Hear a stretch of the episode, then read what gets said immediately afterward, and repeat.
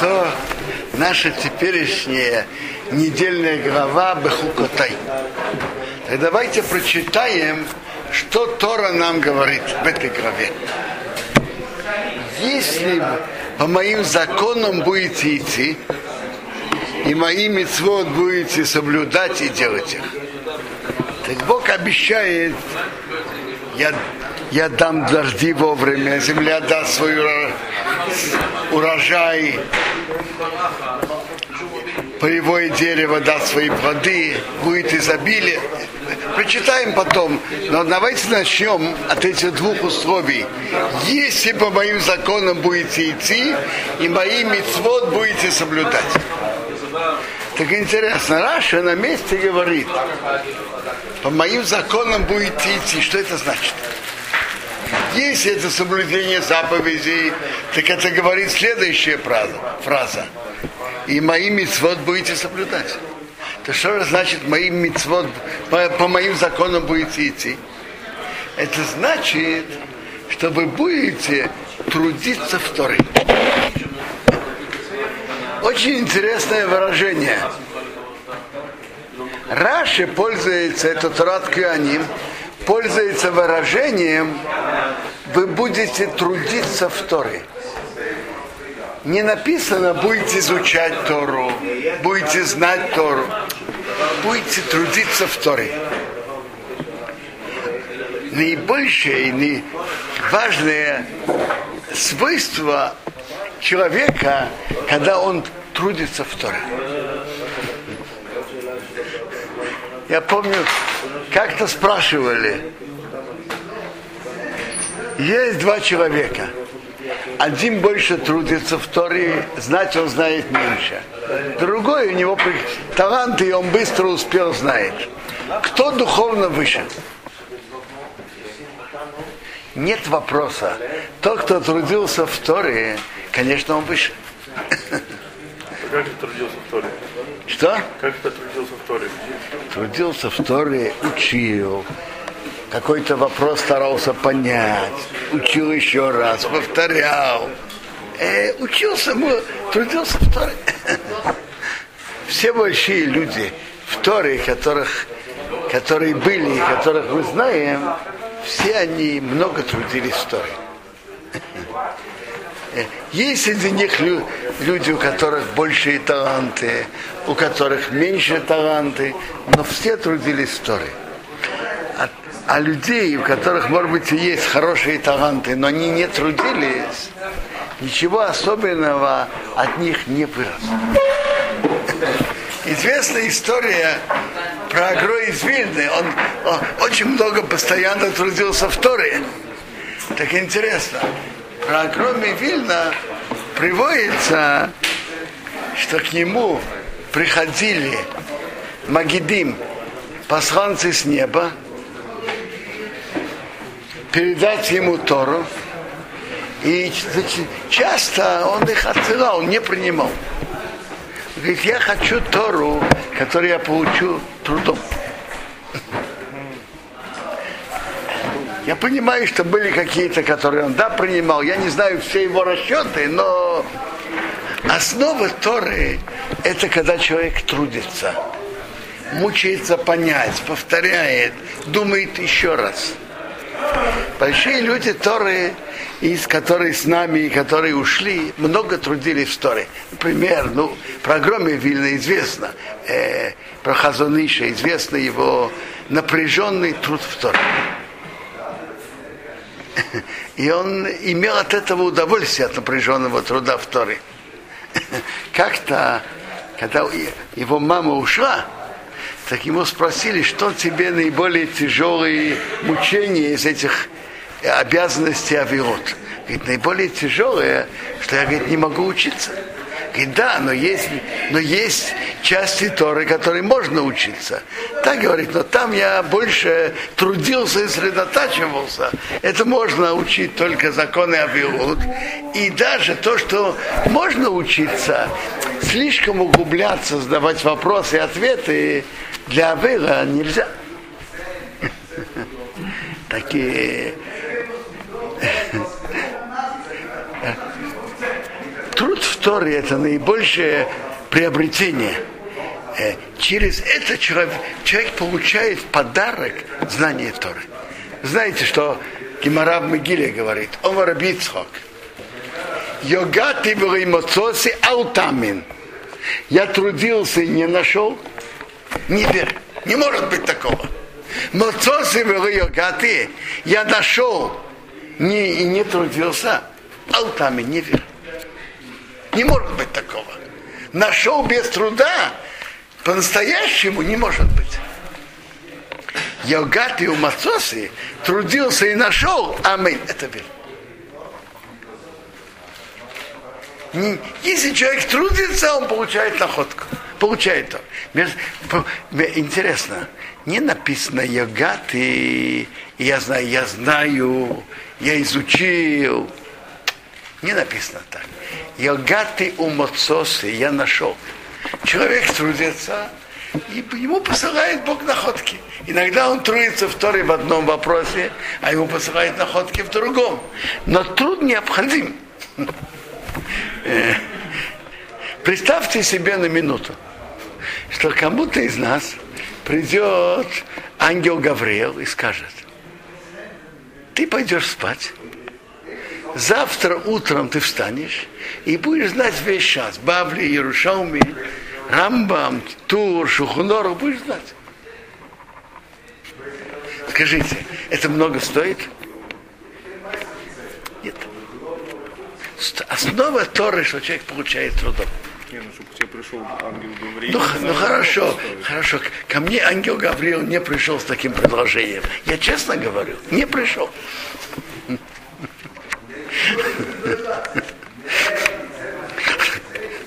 Так э, говорят на это красивое сравнение. Есть люди, которым для здоровья нужно шагать 3-4 километра в день. И врач им так посоветовал. То человек гуляет по, по дороге, останавливается машина, и там его знакомый. Куда тебе надо попасть? Туда. Я как раз еду в том направлении. Подвезу. Он говорит, если я должен был бы быть там, мне надо идти. В этом разница между изучением Торы изучение других наук. Кто учится в университете, какая его цель? Получить знания по физике, математике, по компьютерам. И если, предположим, кто-то бы ему это обещал, ты пойдешь спать, а вместо того, что ты корпел над учебниками, завтра утром все будешь знать. Ну, а что надо больше? Прекрасно, он все знает. В Торе основное, что важно, и что человек получает, этот это труд. Сам труд на Торы поднимает, духовно поднимает человека. Человек, который трудится в Торе, он другой человек, чем тот, который не трудится. И так тут написано, если будете идти по моим законам и моим митцвот, будете соблюдать и делать. Одно приводит к другому. Тот, кто изучает Тору, так это приводит к его выполнению. По, по нескольким сторонам. Во-первых, тот, кто изучает, он знает, что он должен делать. Если человек не изучает, то как он может знать? Он может спросить у знатока Торы. Но тоже в ограниченном размере. Не, э, надо же, во-первых, им, иметь у кого спросить и спросить. И надо знать, что спросить. Интересно. Э, перке, а вот мы учим так. Эймбур и рейхат человек пустой, который даже не занимается работой или земледелием, он не может быть ерехет, бояться греха. Бояться греха человек должен иметь, нести какую-то ответственность. Он изучает, он работает, он изучает Торы, что-то у него есть. А человек, который бездельник, он не, не, не имеет настоящей ответственности. Так бур не может быть ерехет. Верей амоорец, человек, который амаарец, не, не изучал Тору, не знает, он не может быть хасид. Он не может быть хасидом. Что такое хасид? А Маарец может быть ерехет, он может бояться греха. Он работает в земледелии или в чем-то. Бояться греха и соблюдать заповеди он может. Но хасид он не может быть. Что такое хасид? Благочестие. Да. Значит, что, что это значит? Хасид, известно, цадык это тот, кто делает, что человек, то, что, то, что еврей обязан. Это цадык. Хасид, тот, кто делает больше, чем он обязан.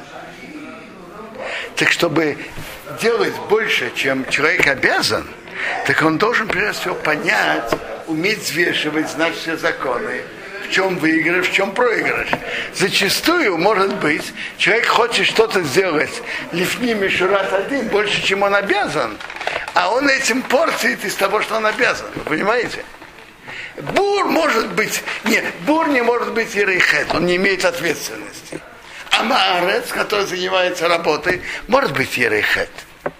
Но если он не, если он не изучал Тору как надо, он может быть ерейхет, бояться греха и соблюдать может. Но хасид, это я просто читаю перки, а вот хасид делает больше, чем он обязан. Есть такое, э, Мессират Ишарим говорит нам интересное правило.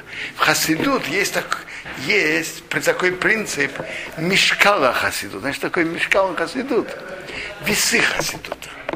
Надо всегда взвешивать выигрыши и проигрыши. Так, э, чтобы это знать, надо изучать Тору как надо.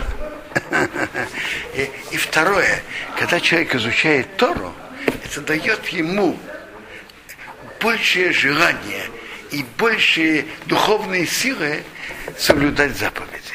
Так одно приводит к другому, как мы читаем в Торе. По моим законам будете идти, будете изучать Тору. И мои мецвод будете соблюдать. И что тогда будет? Написано. Тут написано обещание, благословление всего, всего, что надо будет дожди вовремя, земля даст свои плоды, дерево, поле даст свои плоды. Молодьба достигнет сбора винограда, а сбор винограда достигнет до посева, то есть будет много зерна, будет заняты молодьбой до сбора винограда, а винограда будет так много, будете заняты до, до времени посева. А дальше идет еще благословление, очень важное. Вы будете есть ваш хлеб досыта. Раша говорит, человек ест немного, это идет впрок. И будете сидеть спокойно в вашей стране. Это очень важная браха. Сидеть спокойно в вашей стране. И я дам мир стране. Раши говорит очень великие слова. Раши говорит так. Есть что поесть, есть что попить. Если нет мира, Ничего, это не стоит ничего. После этого я дам мир. Это самое важное. И Раши продолжает, что мир это и весит на весах, как все остальное вместе взятое. Мир есть от внешних врагов, и есть понятие мира внутренней. мир между разными евреями, разными группами евреев, мир в семьях и мир. Мир, мир внутренний. Дальше приводится, что вы будете преследовать врагов, и они будут падать перед вами мечом. Раша говорит, мечом один от меча другого. Будут бить один другого.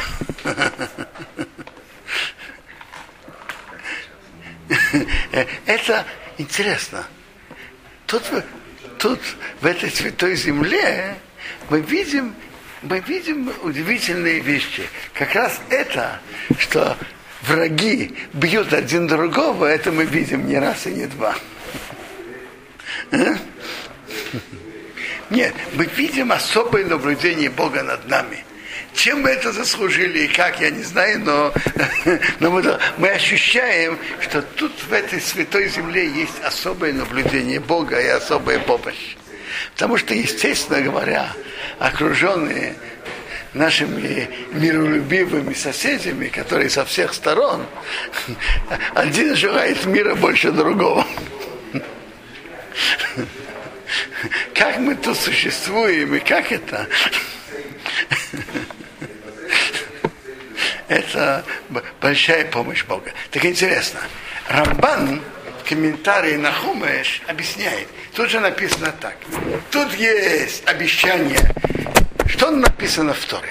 Если будете идти по моим суда и заповеди, то я дам благословление и в урожае поля, в дождях, э, враги не будут на вас нападать, а если да, то вы будете их побеждать. Пять будет преследовать сто, а сто будет преследовать десять тысяч. И они будут падать перед вами мечом. И я буду близок с вами. Духовная, духов, духовная близость Бога с еврейским народом. Продол... А дальше при... приводится противоположный вариант. А если вы не будете служить меня и не делаете эти заповеди, будете отвергать мои, за... мои законы, нарушить мой союз, так он приводит, какие беды придут. Разные болезни, неурожаи, а, э, не, не будут дожди, не, будет урож... не вырастет, враги нападут. И там приводится дальше, дальше проклятия, которые придут. Что вообще это означает, вот это, то, что Тора тут пишет? Что это означает? Что если евреи пойдут по пути Торы, то история, их судьба пойдет по этому варианту. А если они отойдут, не будут заниматься Торой, не будут соблюдать заповеди, будут отвергать и нарушать союз, то их судьба пойдет совсем против, противоположному варианту. Что это значит? Мы же знаем, что наблюдение Бога в общем в этой земле, э, в этом мире, оно скрытое. Может быть какой-то человек, который цадык, и он страдает. А может быть негодяй, который благоденствует. Может такое произойти. Бывает. Так что значит эти обещания Бога в нашей главе? Что это значит? Рамбан это определяет так. Про одного человека тоже есть, конечно, Ашгаха протит. И часто мы видим это, как человек, который служит Богу, на него особое наблюдение, особая помощь. Есть Ашгаха протит. Но мы не всегда знаем расчеты Бога. Когда Бог помогает человеку, когда его испытывает, когда наказывает, мы не знаем. А вот насчет всего народа, когда еврейский народ массово пойдет по пути Торы, и Бог смотрит на народ по большинству, то, то Бог будет с ними. И будут хорошие дожди, и урожаи, и удача против врагов. Против врагов. Враги даже не будут нападать. А, а если будет война, она будет за, не на нашей территории, и они падут мечом. И малочисленных, малое число будет преследовать многочисленных. То есть, когда еврейский народ в большинстве своем массово пойдет по пути Торы, то у них их судьба не будет идти по естественному руслу. Там будет особая, особая помощь Бога. Это то, что наша глава говорит, то, что как Рамбан определяет, то, что наша глава говорит. Наоборот, если отойдут от Торы, то наказание будет тоже неестественным путем. И в годы судей это было очень ярко видно. Когда евреи шли по пути Торы по, под руководством судьи, то у них шли, шло удачно, и другие народы не властвовали над ними. Когда они после смерти, обычно после смерти судьи, когда они отходили и шли за идолами, они подпадали под новые угнетения нового народа. Они возвращались к Богу и кричали, помоги нам, Бог посылал им судью, который их освобождал. И так, и так шло по колесу. Если вы почитаете книгу судей, вы так увидите, так это шло. Очень, очень ярко, очень ярко это было видно. То есть, когда евреи жили, живут в своей стране, то говорит Рамбан, Бог ведет себя с ними и неестественно, если они идут по пути Торы, то у них идет удача. То есть одного еврея мы не всегда понимаем расчеты Бога. Но всего еврейского народа живет тут по Торе. Так есть особая помощь и особое наблюдение Бога. Наоборот, когда отход от Торы, то, наказ... то особое наказание. Э, и это главное содержание нашей главы. То есть в нашей главе сказано, что Бог передал еврейскому народу его судьбу в его руки. В его руки это значит, что от того, насколько он следует Торе, зависит его, его судьба в этом мире. Как народ.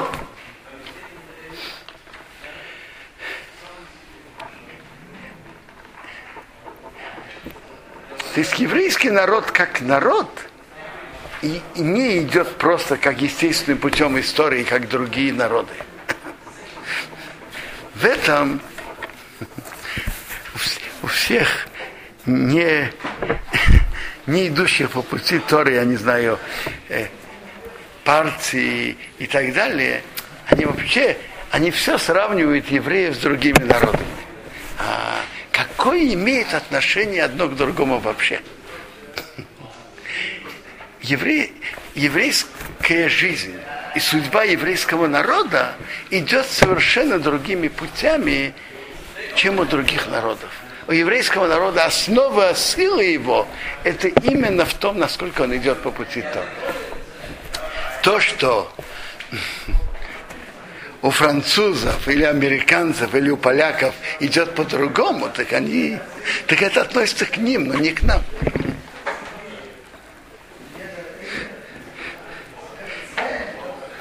А если они будут соблюдать всем заповеди другие народы, что им не будет никакого...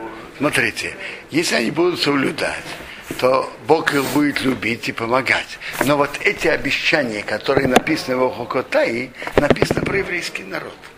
Про другие народы есть наблюдение Бога, и есть помощь, тот, кто идет по хорошему пути, и наказание те, которые делают мерзости. Есть. Но такого прямого обещания в этом мире, как написано про еврейский народ, ни у какого другого народа нет. Это именно про еврейский народ. Есть. Что?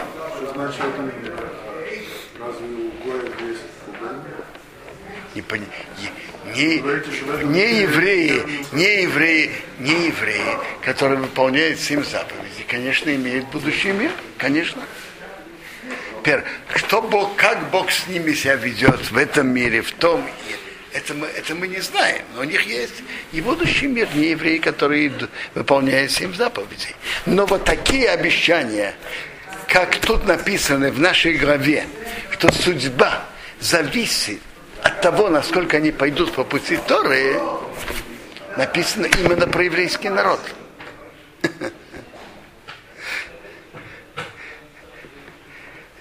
Тут написано, если будете идти по моим путям, будете изучать и трудиться в Торе. Во всем народе не, не идет, что весь народ действительно занимался, занимался Торой. То есть всегда в еврейском народе было так. И я говорю, что было в Средневековье во все годы. Были отдельные люди, которые отдавались Торе. Большинство занимались работой ремеслом и имели уроки Торы. Но само то, что есть группы людей, которые полностью отдаются Торе, это помогает и несет свой свет всему еврейскому народу. Само то, что есть такие группы людей. Тем более после катастрофы во время Второй мировой войны, что мировые центры Торы были сожжены и разрушены, очень важно, чтобы были группы людей, которые отдаются Торе и знают Тору, и это отдает свое влияние и свой свет на, весь, на, на всех остальных. И это удивительно. э, это, это мы видим. В тех местах, где есть группа людей, которые отдаются Торе, то еврейство в этом городе крепче. В любой общине, если хотят укрепить общину по-настоящему, так если там появляется группа людей, которые отдаются Торе, то это влияет на все лицо общины.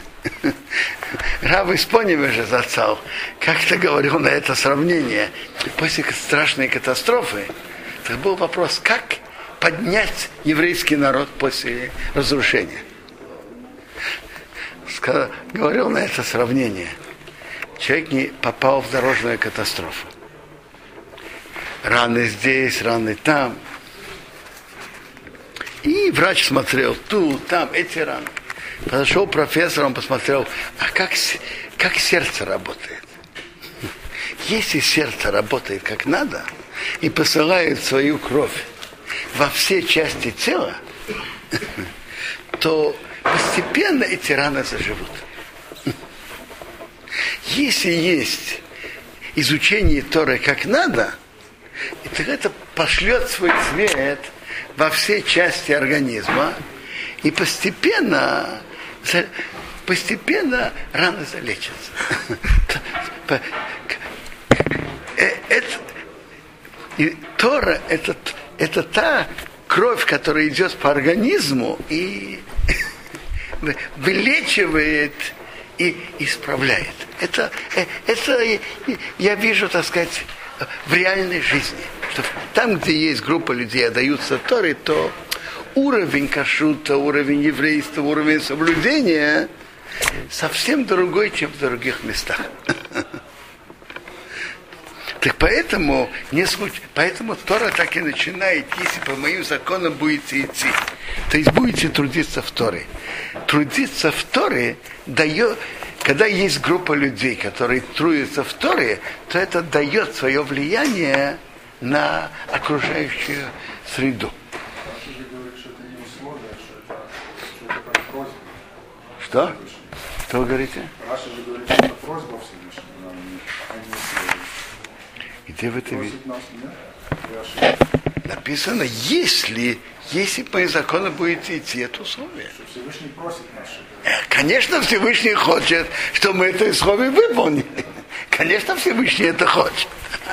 Но это, но это но понятно, но понятно, что это условие. В нем говорят альвай, за меня это слово. Теперь, теперь, Бог, конечно, Бог это хочет. Теперь, в нашей главе есть интересный вопрос. Почему в нашей главе написано удивительные предсказания в этой же главе. Удивительные два великих предсказания про еврейский народ.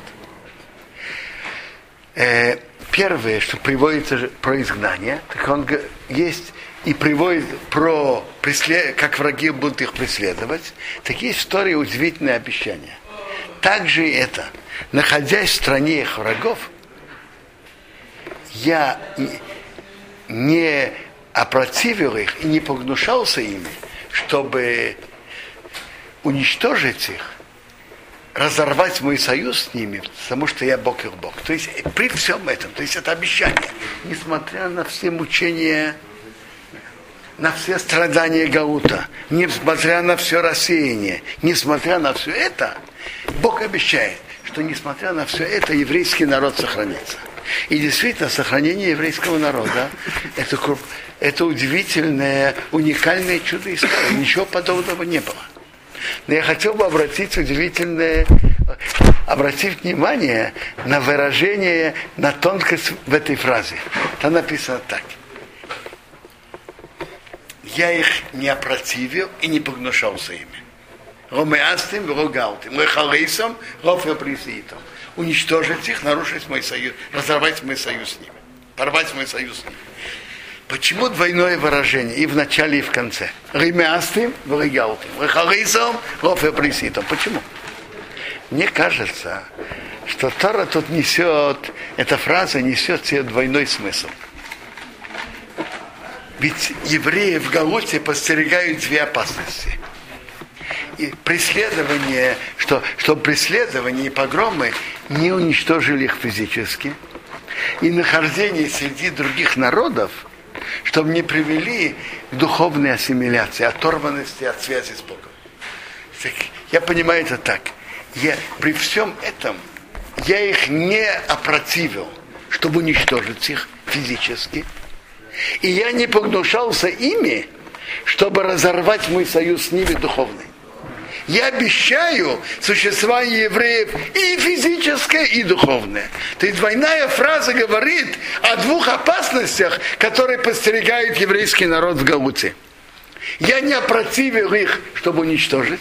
И я не погнушался ими, чтобы разорвать мой союз с ними. Потому что Бог, я Бог, их Бог. У Бога есть, Он ведет свою линию и свое удивительное наблюдение на еврейском народом, смены эпох, смены стран. И есть удивительные линии Бога, как Он хранит свой народ и физически, и духовно. Рабеер Симха а из Двинска говорит очень интересную линию, но я думаю, что я бы я мог ее пересказать. Но он говорит, что есть две разные эпохи, которые чередуются в еврейском народе. Есть эпоха, начи, приходит на новое место, начинает учить дальше и дальше, доходит до состояния, что кажется уже ничего нового в Торе, не, кажется человеку, что он не найдет. А человеку всегда хочется быть что-то лучше предыдущих поколений. Так вот, иногда наступает такая реакция – то начинает искать что-то другое. Чужие языки, чужие науки. Он пишет там так. Он думает, что Берлин это Иерусалим. Так он пишет. Кто пишет? Рамес Хакой. В книге Меша Хохма. И вдруг пробуждается страшная буря, вырывает своего места – и вдруг он понимает, что все эти языки не его, науки не его, он чужак. Никому он тут не нужен. А его, его корни это еврейские, его утешение – это пророчество Бога о великом будущем еврейского народа. И он начинает заново строить но, новые места Торы. И так он говорит, чередуется эпохой. Это удивительный его анализ того, что было. Между прочим, он скончался в 1926 году. Но книгу Меша Хохме он писал в юные годы. Я думаю, это где-то было во второй половине 19 века. И он пишет тогда, будет думать, что Берлин это Иерусалим, и вдруг придет буря и вырвет его. Э, э, э, кто-то мог это думать тогда. Скажите. Нет, но это видео история, как это идут эпохи и что приводит к чему. Когда человек начинает думать, что, что их науки, их культура это наша, Берлин это Иерусалим, так э, в какой-то момент может приходит, приходит буря, которая вырывает оттуда. Это, э, это удивительное видение вообще истории еврейского народа и видение эпох, которые, которые проходят на него. Так, так Бог передал нам нашу, нашу судьбу в наши руки, тогда надо это использовать.